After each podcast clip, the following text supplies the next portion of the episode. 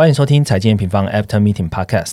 现在录制时间为台湾时间九月十号下午十二点三十分。本次的主题是欧央 Q 一减速不减量，从欧洲看全球 Q4 走势。按下订阅后，我们就开始吧。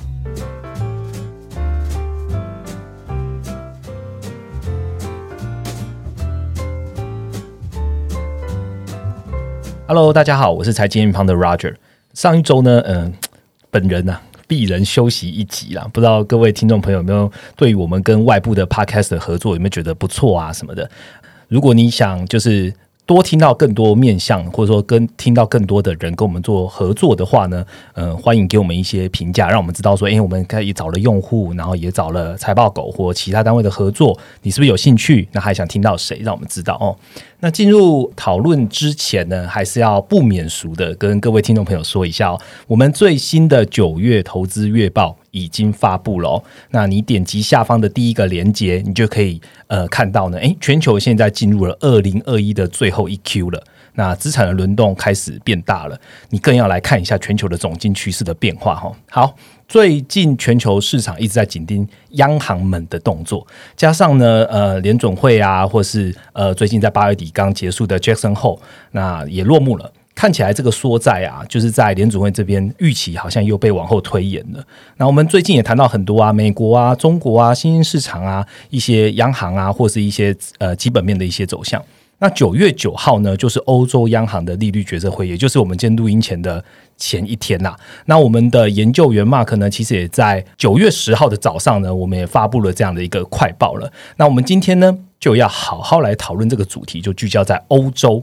那欧洲央行它是一个比较错综复杂的货币体系啦，毕竟十九个国家都有话语权嘛。那这个大家可以看一下我们三大央行的影音课程，你就会完整的了解了。那我们这一次除了讲欧洲，还会讲到其他的经济体，所以我们邀请到我们的全球研究员 Vivian 来跟我们聊聊天喽。Hello，大家好。好，在开始进入今天的主题之前呢，一样先请 Vivi 带我们掌握一下本周的市场行情吧。好，这礼拜市场情绪其实是有一个小幅降温的一个迹象。嗯新兴市场在经过前面两周的一个大幅的反弹之后，这个礼拜四看起来有稍微的休息一下。欧美股市的状况也是一样，都是在创高之后有一个小幅的回落。不过，其实你去看前几周的一个反弹啊，从类股的表现、类股之间的轮动，你就可以看到，一开始的反弹是由那些跌升的核心循环类股先去做一个反弹，可是其实后面都是有防御性的类股再去做领涨，所以你可以看到这一次的这样子的一个修正之后的回稳，其实市场的一个避险情绪都还是在的。包括说这个月，sorry 这周的美元指数又开始看到小幅的一个走升，那一度是有来到九十二点八，眼看就是又要回到九三三了。对，那另外的话就是欧元，欧元这个礼拜也是有出现一个比较明显的走低的状况。好，讲到欧元，就回到我们今天的主题了。今天我们要谈的第一个部分是欧洲央行的利率决策会议的重点。那释放了什么样的讯息？Q E 到底是说不说呢？那美国、欧洲的货币政策分歧代表了什么？第二个部分呢，我们来聊聊欧洲的基本面的现况哈。芯片的缺料会不会大大影响欧洲的制造业的现况呢？那制造业转服务的零售销售，照片上看起来这样的态势已经确立了吗？我们就直接开始进入今天的主题喽。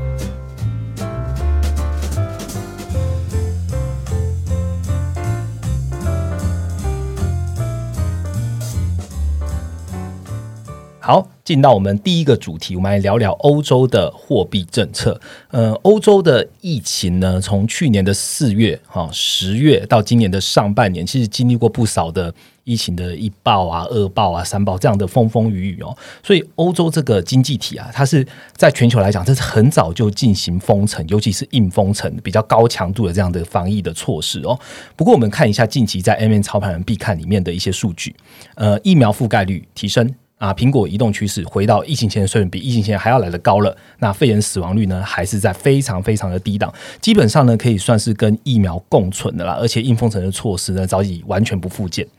那我们从今年的四月开始啊，就开始请用户开始关注，哎，第一个殖利率又高，第二个呢复苏成长力道也够的这样的一个欧洲。那这时呢，掌管资金面的主角，也就是央行呢，就要开始来看一下了哈。除了我们要关注原本的呃，就一直在讲的联总会的一举一动之外，我们还是要关注第二大的央行，就是欧洲央行了。那问一下 Viviana 好了，九月九号的利率决策会有什么样的重点跟大家分享？好，昨天欧央行的一个利率决策会议的重点啊，首先欧洲央行它的货币政策工具大概有四个，第一个就是政策利率，那这是很基本的嘛。第二个的话就是欧洲央行它有一个常设的一个购债，就是 A P P，也就是说什么叫常设购债，就是它平常就是会一直在买，就是所谓的有机货表，它不像说呃接下来要讲的 P P P，它可能会是预计买到一个什么时候那。到了那个时间点会再去宣布会不会延长，它基本上就是每个月这样一直买。好，那第三个就是疫情的一个紧急购债计划 PEPP，那就是刚刚讲到的，它会有一个总规模跟预计买到什么时候，延长不延长的话，就是会随着政策去做调整。最后的话就是欧洲央行它有一个再融资的一个 Teltro，嗯，也就是说它不是直接用买再发钱到市场的一个方式，而是呃为市场提供一个长期的借贷。那昨天欧洲央行的一个利率决策会议啊，它其实刚刚提到的这四个工具，它都没有什么太大改变。包括说它维持了三大的基准利率不变，然后维持每个月两百亿欧元的长盛购债 A P P 的规模不变。第三个是维持呃疫情的紧急购债计划 P P P 总规模在一兆八千五百亿不变，然后会持续的买到明年的三月。最后的话，也就是呃长天期的定向再融资跳错也是持续维持的。不过昨天的一个利率决策最大的亮点是在 PPP 的购债。嗯，昨天欧洲央行它表示说 Q 四的 PPP 购债速度会放缓，这听起来是不是很像缩债？可是其实完全不是这么一回事。嗯。就是他这一次去做的一个调整啊，其实是偏向是技术性的调整，主要是因为像前面刚刚讲的 P P P，它是会有一个总额度，那它的总额度就是设定在一兆八千五百亿，然后买到明年的三月，所以这之前他没有去做延长或扩大，他就是不能去买超过一兆八千五百亿。之前呢，欧洲央行在今年，它其实在 Q 二跟 Q 三的时候是有去做加速购债，对，所以那它前面两季做加速，那当然就是说它后面能买的一个数量就是相对的来来比较小，嗯，对。可是其实呢，这次欧洲央行也讲到了嘛，P P P 目前是到明年的三月，那它会在十二月的时候会做下一步的政策讨论。也就是说，目前为止也还没有定案说 P P P 买到三月就会结束。其实我自己觉得，它甚至到年底都还是有可能再去做扩大延长的可能。那更更不用去提说，它一个长设的 A P P 两百亿，它其实看起来也没有要停的意思，不像联总会，它可能就是慢慢在讨论要缩减它的呃每个月欠两百亿的购债。所以这一次整体来看的话，欧洲央行其实还是非常鸽派的。另外就是呃，这一次的欧洲央行它是一个忌讳嘛，所以它也会公布它新的一个经济跟通膨的展望。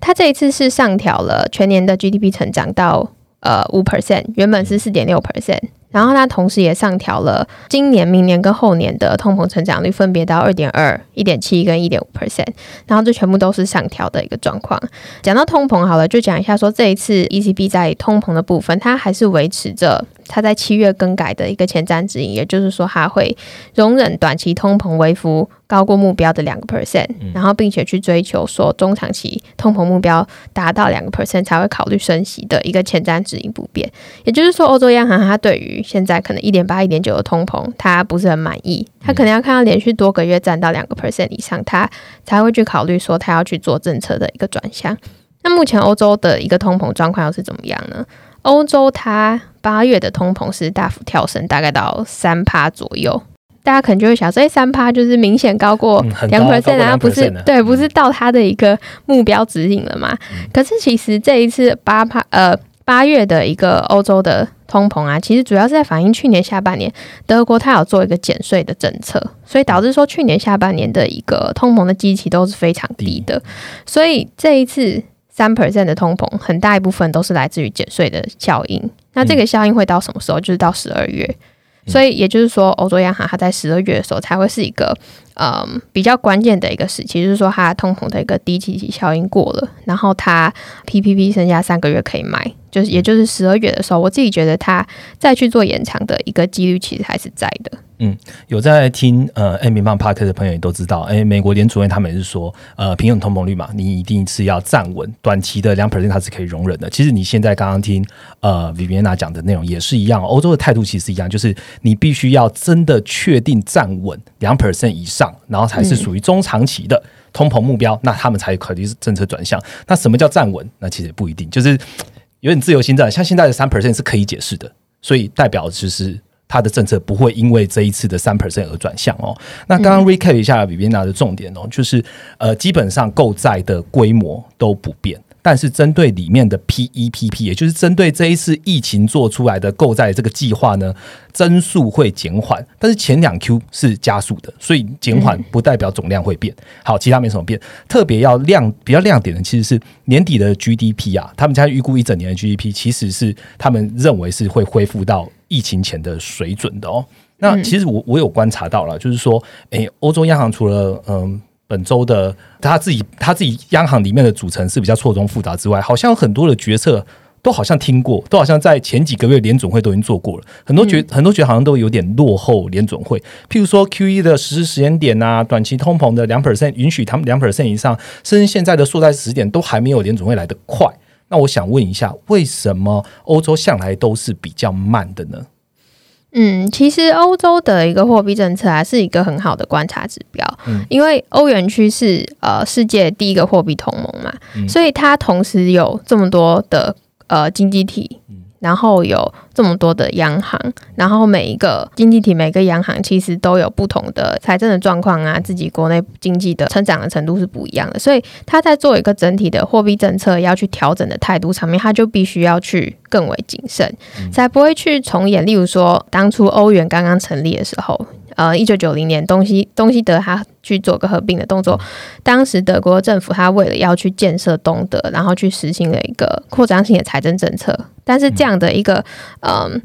政策，就造成说德国它国内的一个物价呈现飙升的状况。所以当时政府它必须要去压这个通膨，它就进行了升息。可是你升息就反而害到其他经济在衰退边缘的经济体，例如说英国。英国当时就是一个受灾户。它的经济当时就是在衰退边缘，可是呢，央行却没有办法去用降息来去应应这样的衰退，最终也就是导致一九九二年的英镑危机，然后最终英国就是退出欧元区的一个结果。其实这样的一个结构性问题啊，也导致欧洲的通膨其实一直。相对于可能美国来讲都是比较弱的状况，所以导致说欧洲央行它在货币政策调整上面，它需要非常的去谨慎。那通常它也都是最后一个才去做紧缩的动作。换句话说，你可以想象成，当连欧洲央行都开始紧缩的时候，通常都是景气可能已经在扩张的中后段了。嗯，所以从过去三次的嗯全球大衰退，你可以看到啊，每当美德利差它反转向下之后，约莫大概就是。呃，一一一到两年之后，就会看到股市的一个高点。但是，只要美德利差还在向上，就代表着流动性还是延续的状况，就是欧洲央行还是在宽松，那景气就还是在扩张段的情形。最新的状况来看，美德利差是在呃今年四月之后就一路的上扬。虽然说近期有小幅的呃回落，大概是在一点六 percent 到一点八 percent 去震荡，但主要是因为我们在嗯前面的 podcast 跟很多次的快报都提过这个问题嘛，主要是因为美债殖利率这边受到短期的一个债务上限问题啊，然后跟呃财政部短期在 TGA 的一个账户中大量释放一个资金到市场来去压低它的一个期限溢价，但是这其实是属于短期的状况。就是一旦它的一个债务上限去通过，财政部就有机会再去加大发债的一个动作，重新带动美债殖利率向上，美的利美的利差重新的上扬。嗯，好，我们刚刚呃李边啊特别讲到嘛，PEPP 它其实中文就是新冠疫情紧急购债计划，那跟联准会讲的呃购债啊，然后买 MBS 啊，或者是什么无限量 QE 好，这样这样讲好了，这两个可以帮我们比较一下，这两个脚步是不是好像？亦步亦趋，好像有在追。那为什么我们会特别观察这两个经济体的购债速度呢？那缩减购债又有什么考量？请必须跟听众分享一下吧。好，除了刚刚讲到，就是嗯，欧洲的一个货币政策，你可以作为一个。确认的一个观察指标之外啊，其实除了影响美的利差，影响到股市，你可以去观察到全全球的一个流动性的状况。它还影响到最大的就是美元指数。那欧元它就是美元指数最大的一个权重嘛，它的占比接近了六成，所以两个的汇率几乎是呈现完全反向。那这两国的汇率呢，它其实除了受到经济差的影响之外，美元跟欧元都是属于政策型的货币。那另外两种还有原物料、原物料货币跟出口货币。那我们今天先不提什么是政策货币，就是它的一个货币的走向受到货币政策的主导是呃影响的程度是比较大的。所以我们在去年的分享会的时候就有提到啊，美欧这两大经济体它现在的政策利率都是接近零 percent 嘛，所以你要怎么去比较它的货币政策到底谁强谁弱呢？你就是直接去看它的每月的一个购债规模。就逻辑上来说啊，其实哪一方买的比较多，哪一方的一个货币价值就比较弱。也就是说，哪一方释出比较多的流动性，它的价值就比较低。对嘛，供给比较多，那它的价价值就比较低。嗯嗯，那联总会的话，它目前的每月的购债规模是八百亿的公债加上四百亿的 MBS，总共每月是购债一千两百亿，会这样子一直买到它的一个缩减购债政策的一个时间轴明确的公布为止。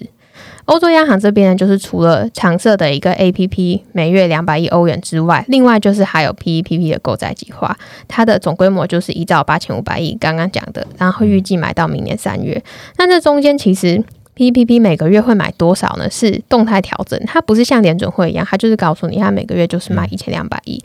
欧洲央行它就是两百亿加上不知道多少，它会再告诉你这样子。所以从今年起啊。嗯，欧洲央行它在三月的时候就有宣布，它会调高 Q two 的一个购债速度，然后在六月的时候又宣布 Q 三会维持这样的一个速度，这一次就是宣布说 Q 四会放缓嘛。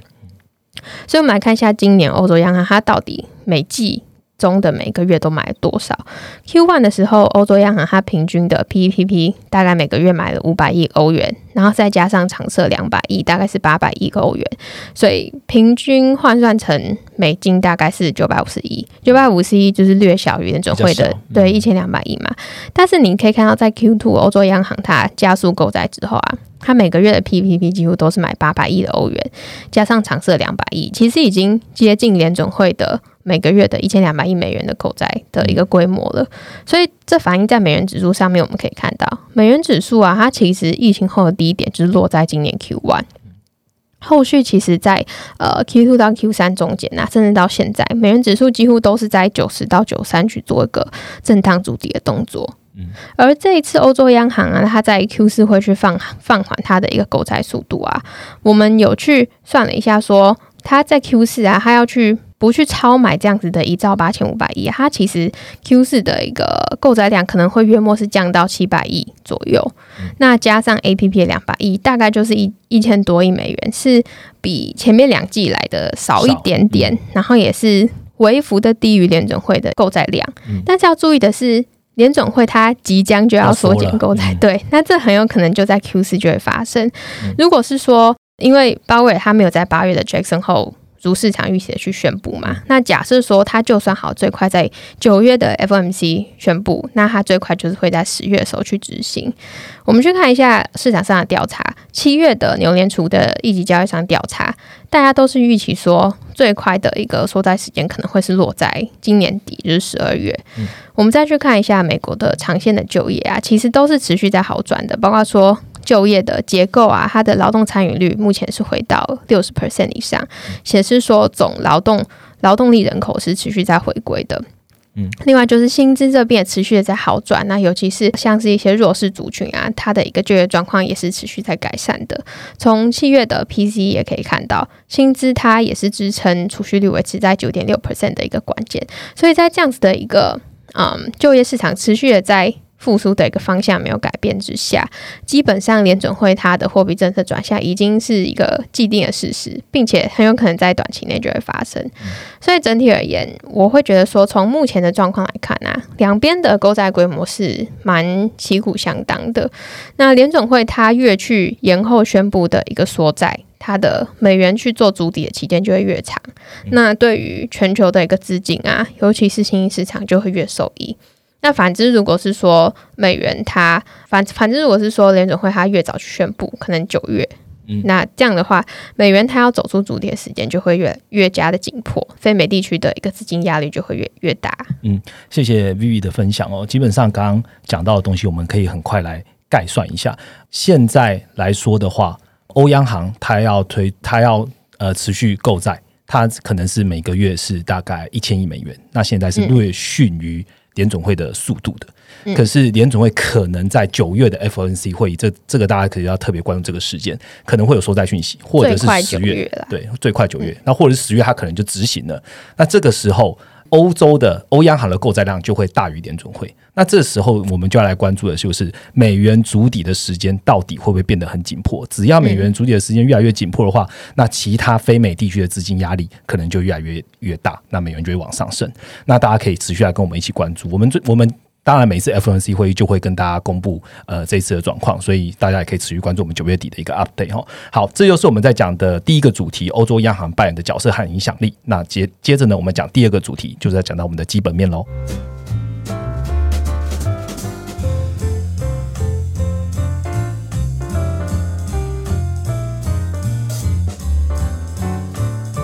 好，紧接着呢，来到我们第二个主题，我们来聊聊基本面。那其实我们在呃九月的投资月报就有提到啊，就是哎，欧洲依旧是全产业复苏哦。那大家也应该也会觉得很熟悉啦。这个之前在讲全产业复苏的时候，我们主要 focus 在美国嘛。那欧洲当时在呃今年年初的时候，那服务业可能还因为封城状况还没有很大的起色，但是现在。慢慢轮轮动之后，现在是欧洲是还是保持全产业复苏一个状态哦。下半年呢，全球可能都会因为制造业循环到了上升末端了，经济可能会面临增速放缓的一个风险。那我就想问，那欧洲接下来还会有这样的成长力道吗？我们先从欧洲的制造业开始看起好了。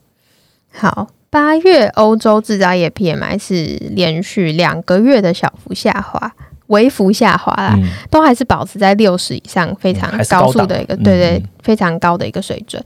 你去看细项的话，可以发现其实呃新订单这边的状况还是非常的强劲的。那会造成这样的下滑，主要是来自于产出这边，它是下滑到大概是六个月的新低。嗯，不过还是在六十以上，对，六十一点五。那产出这边下滑，主要是归因在说它的一个供货还是比较不顺畅的状况。那去连带是说，像是积压订单啊，进货价格跟产出价格都还是支撑在高档的情形。这就是我们一直在提到供应链它。的一个比较紧张的状况，导致说它呃缺货啊等等的导，然后让它的一个生产端没有办法去跟呃需求端去做一个对对对，所以这个状况其实已经延续好几个月了。这一次的一个 PMI 其实比较大的亮点是来自于服务业跟就业，那这个好像在前几周 Feature 卡尔先生那集有讲过，大家可以回去听。那这这大概是呃欧洲制造业 PMI 的状况，不过比较可惜的是欧洲 PMI。因为它是 market 公布的，它不像台湾的国发会，或是美国的 ISM，它没有提供一个细项的历史序列，所以比较难去从欧洲的 PMI 去做一个全面的判断。那我们要去看整个制造业情形呢，其实可以呃综合去参考一下其他国家，例如说上周有公布了美中台三国的制造业 PMI，分别是五十九点九、五十点一跟六十二点一。可以发现，其中啊，中国看起来已经快要回落到荣枯线水准了。那中国自己公布的财新制造业 PMI，甚至是已经在五十以下了。台湾这边的话，六十二点一看起来还是很强，可是其实你去拆解台湾的制造业 PMI，从它的细项能够稍微看出一些端倪。台湾其实大家知道，越接近 Q 四就是一个进入电子的一个传统旺季嘛。可是八月的时候，台湾的 PMI 它的一个新订单跟新出口是出现双双回落的。然后在未完成订单这边，目前是回到五十八点七，也是有被消化的一个状况。那客户端的一个存货呢，从呃七月这边就看到站上了一个扩张区间，那八月这边还是维持，也就是说客户端的存货已经持续的有在累积的状况。所以，我们去从制造业的未完成订单去减掉客户端的库存来去看。它的一个整个状况，可以看到台湾的这样的一个差值是滑落到去年八月以来最低。那我们去比较一下其他国家的未完成订单及客户端存货的这个数值比，你可以看到中国是最弱的，它已经快要接近回到零轴了。可是美国还是维持在很高的一个水准。也就是说，各国的一个分歧的现象，我们其实在前一个月月报好像就有提过。那这个现象在八月是持续在扩大，也就是说。嗯，你更加的可以去确立说，制造业循环现在已经要从高档转向的一个状况，也就是从强增强增长，然后转为缓增长的一个趋势是越来越明确的。这一个其实我们在关键图表这边，针对呃未完成订单减客户库存，有把台湾、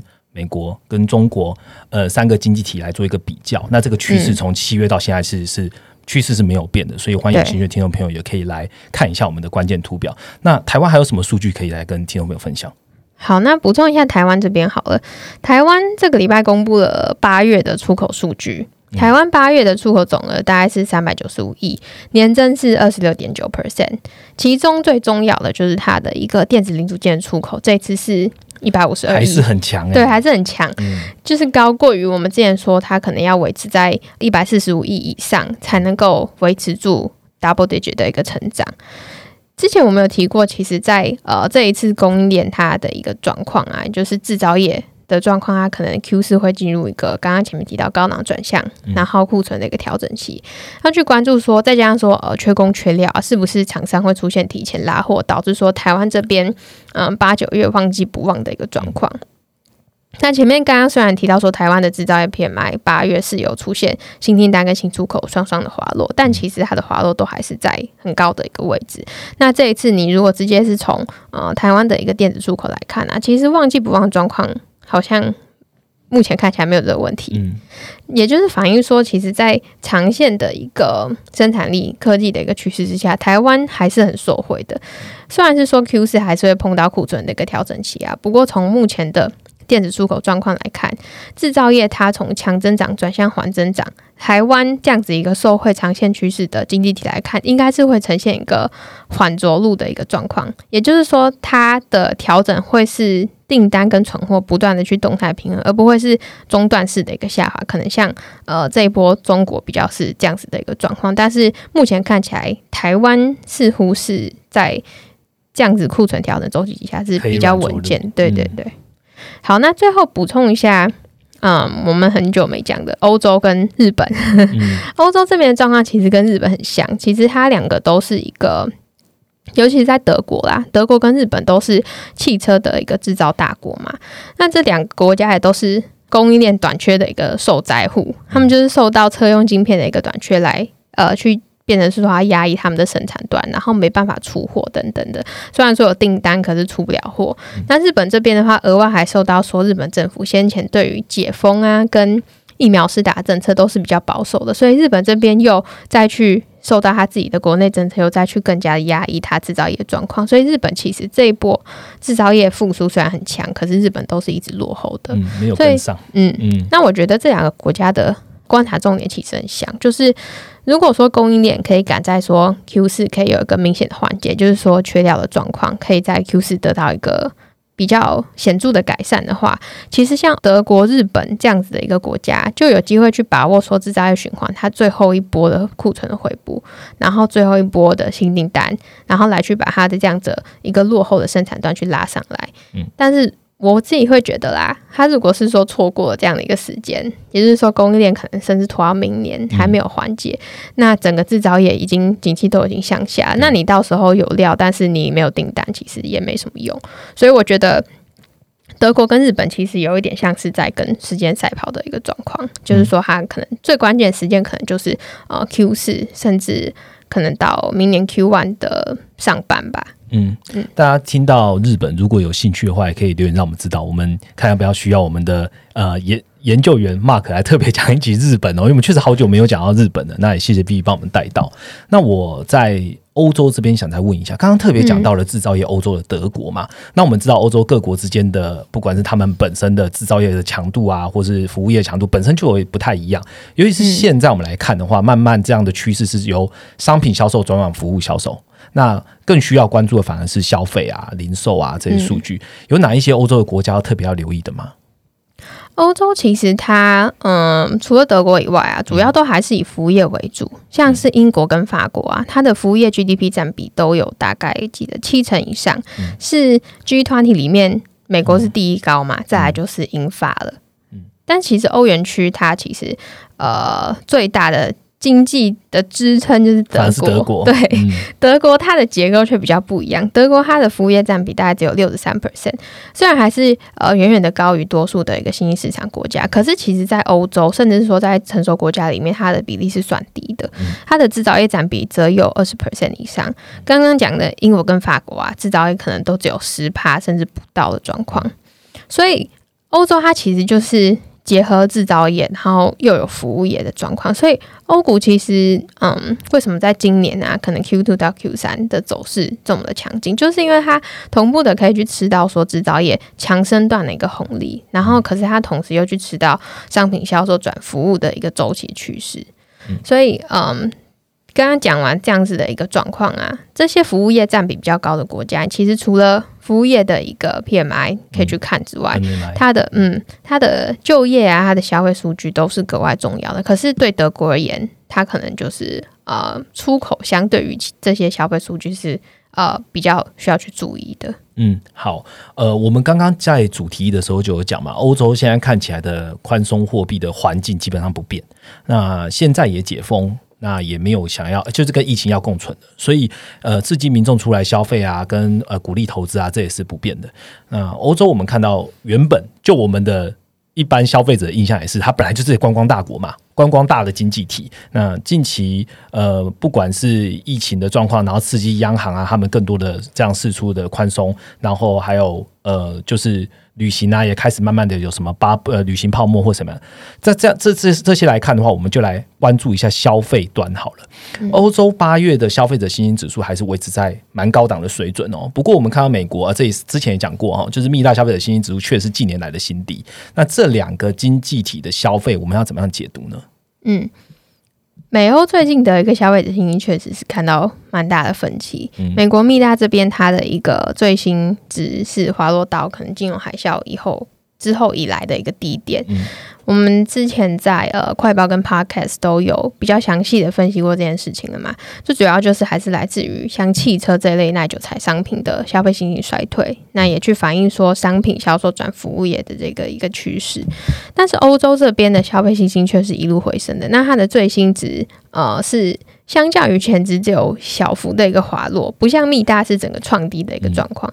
那这另外一个因素可能是呃，因为其实美国它在这波疫情底下，它的财政的政策它做了两轮嘛，然后它呃大力的灌入了非常多的一个移转性收入，导致说美国它的消费市场其实在。去年跟今年上半年其实就已经拉了一波，等于是说他提前先去把未来的消费先买掉了，对他去提前去反应了。但是欧洲的状况就比较不一样，它的消费就是真的就是缓步的去跟着经济啊、疫情的一个好转、解封啊去做一个成长。所以你从呃零售销售状况来看就更明显。美国的零售销售的数字啊，今年是直接的创新高，而且它的绝对金额是它的位阶是一直在跳升的。从疫情的时候，绝对金额大概是四千亿，然后到去年下半年。它的整个位阶拉升到五千三百亿，大概就是疫情前水准。然后今年的话，上半年它再跳升到对六千两百亿，这个六千两百亿的水准已经是比疫情前高出了大概二十 percent 左右。所以你可以知道它去预支了未来多少的一个消费。但是欧洲的状况目前其实它就是疫情到底部，然后慢慢的回来。目前大概就是回到疫情前的水准，那比疫情前的水准大概多三 percent，才三 percent。对，美国是二十 percent，欧洲是三 percent。从这两个月的呃零售的细项来看啊，其实跟经济重启相关的细节啊，例如说呃商品、衣服啊、鞋子啊这些，其实都是看到连续两个月的强劲反弹，就是也说明说欧洲其实它的零售销售确实它的好转，就是跟着它的一个解封的状况在持续。那欧洲的零售销售，这还不包括到它的一个服务业这边的一个消费，所以其实它。可以说是稍微的有一点低估啦。嗯嗯呃，我们刚刚 Vivi 讲完之后，就会发现，其实欧洲的服务业接下来持续的好转还是可以期待的哦。我们今天花了两个主题，从欧洲央行的这样的会议，然后讲到了购债，然后 PEPP 跟联总会的购债的比较，花了一些时间在基本面上面去跟呃在。资金面上面去跟各位讲说，资金面美国跟欧洲它的强弱是如何？接下来的 Q4，欧洲的资金面还会持续灌入，那美国的话就要看九月的 FNC 会议。基本面来看的话。虽然制造业它在全球的来说，它可能在上升周期的末段的，可是欧洲的服务业现在才刚起步啊，它才回到疫情前水准的三 percent 左右，美国已经有二十 percent，所以欧洲的服务业接下来还是可以持续来关注的哦。那我们刚刚讲的这些东西，基本上在最新的九月投资月报都有 cover 到，不管是美国。欧洲、日本、中国、台湾这五大经济包含的各大商品，我们都有 cover 到。这次的九月投资月报的主题叫做“全球制造业放缓，盘点国家产业布局策略”。其实我蛮推荐听众朋友可以来看的。这个不只是只看二零二一的 Q4，接下来看到二零二二的上半年，我觉得应该都对你会蛮有帮助的。那这是我们今天讲的呃跟欧洲相关的主题。接下来我们要进到一个。单元哦，就是一周一图表。我相信，诶，这上一次推出之后，有用户说，诶，他很想要听每一集都有一周一图表。OK，只要有我们研究员跟我带到的，就是都会一周一图表来跟大家讲。今天讲欧洲，那我们就来好好讲一下欧洲好了。这一次我们要讲的是欧元区的制造业跟非制造业的图表，请 B B 来跟大家分享吧。好，那要去看制造业跟非制造业，就是服务业的状况啊。最简单的方式就是直接去看 PMI。那什么是 PMI 呢？PMI 就是采购经理人指数。那这个指数可能是可以由各个不同的机构去编制的，例如说美国有 ISM，台湾有国发会，国际间有一个。公司叫做 IHS Market，它就是会编制各国的一个制造业 PMI 跟非制造业的 PMI。那它就是怎么去编制呢？它每个月就是会针对一些采购经理人去进行问卷调查，然后这个调查就会调查经理人对于诶现在新订单啊、生产啊、雇员啊、交货时间啊，然后你觉得客户那边存货的水位是怎么样啊？然后你现在呃进货的价格啊、你出货的价格啊等等的这些指标。然后呢，它是问卷，然后呃，你大概就是有三个选项，你觉得更好，跟你觉得持平，你觉得变差，然后它去转换成一个大概是零到一百的一个指数，然后以五十为荣枯线的一个分界点，然后由这些细项变制成了一个指数，按照权重去给出。变成一个制造业 PMI 或是非制造业的 PMI，所以我们常常会去讲说 PMI 不不不，然后你去看细项这样这样这样，就是我们去看了这些呃细节，它的一个调查里面各个项目的状况。不过其实这个细项啊，像台湾的国发会跟 ISM，它其实是有公布细项的一个历史的一个序列嘛，但是其实 IHS Market 它是没有公布的，它每个月就是一个 PDF 档。然后它的 PDF 档可能会告诉你这个月比上个月好，或者是这个月是今年最好，或者是这个月是几年以来看到最强的增速。可是它没有一个序列去看，所以其实一般人你如果要从 IHS Market 公布的 PMI 来去看这些细节，其实是比较困难的。所以我们通常都会使用美国或是台湾，或者是像中国有公布细项，然后用做这些的一个数据去作为辅助。嗯，好，那制造业状况是这样，服务业也是啦，所以我们从欧洲这边就可以看到，它的一个制造业的 PMI 跟非制造业 PMI 就可以很简单的。很容易的去看出经理人对于呃这两个产业未来的景气的预测的一个状况，跟实际上他们现在碰到的订单啊生产的一个位置。那从欧洲这边的状况啊，你可以点开我们前台的图表，在欧洲的总经成绩单里面，制造生产那边，那点进去你就可以看到很明显的欧洲它这一次的复苏啊。从去年 Q 四的状况，其实你可以看到制造业跟非制造业的变卖，两者是一个向上，一个向下，分歧是非常明显的。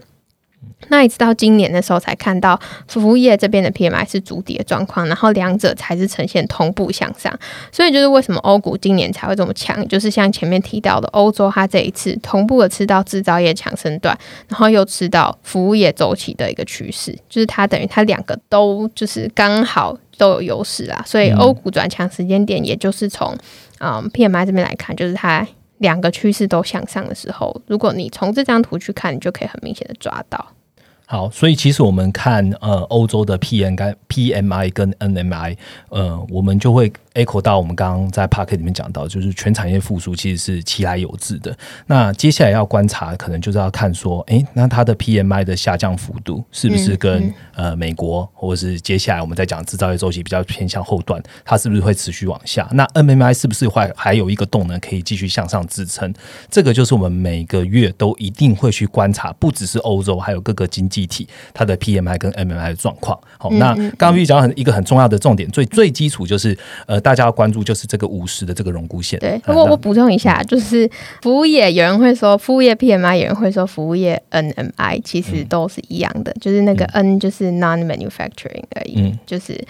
个人习惯不同啊，但其实都是一样的东西。我怕可能用户听了会觉得很 confused，是不是两个不一样的数据？其实是一样的。好，这就是我们这个礼拜的一周一图表。那我们也会放在 p a c k e t 下方的连接，所以有兴趣的用户呢，点击进来跟我们了解一下，为什么都一直在讲 PMI 跟 MMI 这样子，为什么要特别这样看呢？我们都会写在上面的。这样好，这就是我们这一集的 podcast。那在结束之前，还要跟各位听众朋友再呃工商一下，就是 M 平方的 ETF 专区。其实我们之前已经跟各位听众朋友讲，从我们八月底发布之后，这个直播发布之后，好多的用户来跟我们询问啊，来跟我们讨论啊，说要怎么样使用 ETF 专区。我看完了总金，我要怎么样选择适合我自己的 ETF 的投资？好，我们都会在呃留言的部分，或者是在 email 的部分，都会回复。呃，用户、听众朋友，那所以有兴趣的听众朋友呢，如果你现在不太就是在阅读上面还是比较想要阅读中文的，我相信 M 平方的 ETF 专区是一个最中文 friendly 的一个